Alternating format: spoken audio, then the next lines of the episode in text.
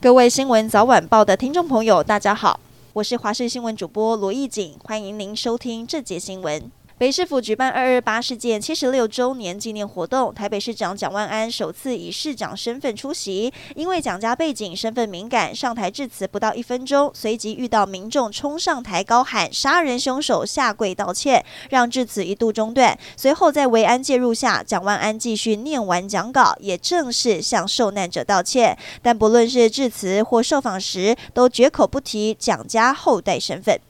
之前，T1 职业篮球联盟在球场上爆发激烈肢体冲突，桃园永丰云豹球员陈孝荣和台啤英雄后卫蒋玉安发生推挤，最后演变成球员和教练的大乱斗，总共有十二人被赶出场。现在警方接获民众告发，认为球员斗殴违反社区秩序维护法，不排除要传唤斗殴的球员到案说明。不过，警方介入的消息一出，就让资深球评很傻眼，直说运动赛事出现肢体碰触是难。难免球场里的事，应该由联盟来处理就好。白沙屯妈祖进香虽然已经告一段落，但二二八连假期间还是有不少人前往拱天宫拜拜。不止庙内庙外被信徒挤得水泄不通，甚至连庙前的平交道还因为车子排长龙，导致栅栏放下时差点卡住，影响火车通行。庙方估计二二八连假期间平均一天能涌入两万人次，就像过年一样热闹。担心接下来三月三号开炉时人潮会更多，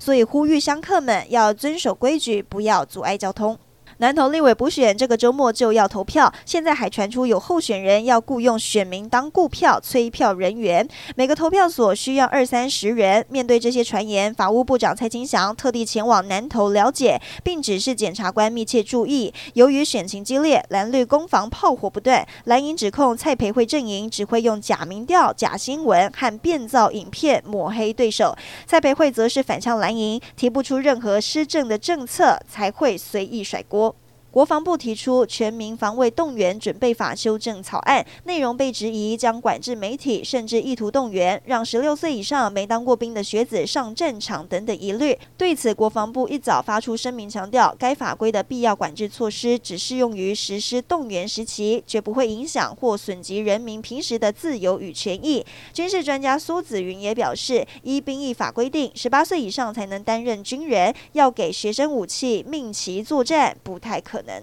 为了解决蛋荒，农委会将从澳洲进口五百万颗鸡蛋填补缺额。但是有农业部落客就在粉专分析说，澳洲鸡蛋的零售价是世界前十高，再加上航程长，必须空运，五百万颗鸡蛋买来后，农委会恐怕至少得倒贴三千万元。不过农委会回应，目前还是以澳洲鸡蛋为主，但也有跟其他国家接洽中。至于进价跟运费，则还需要另外计算。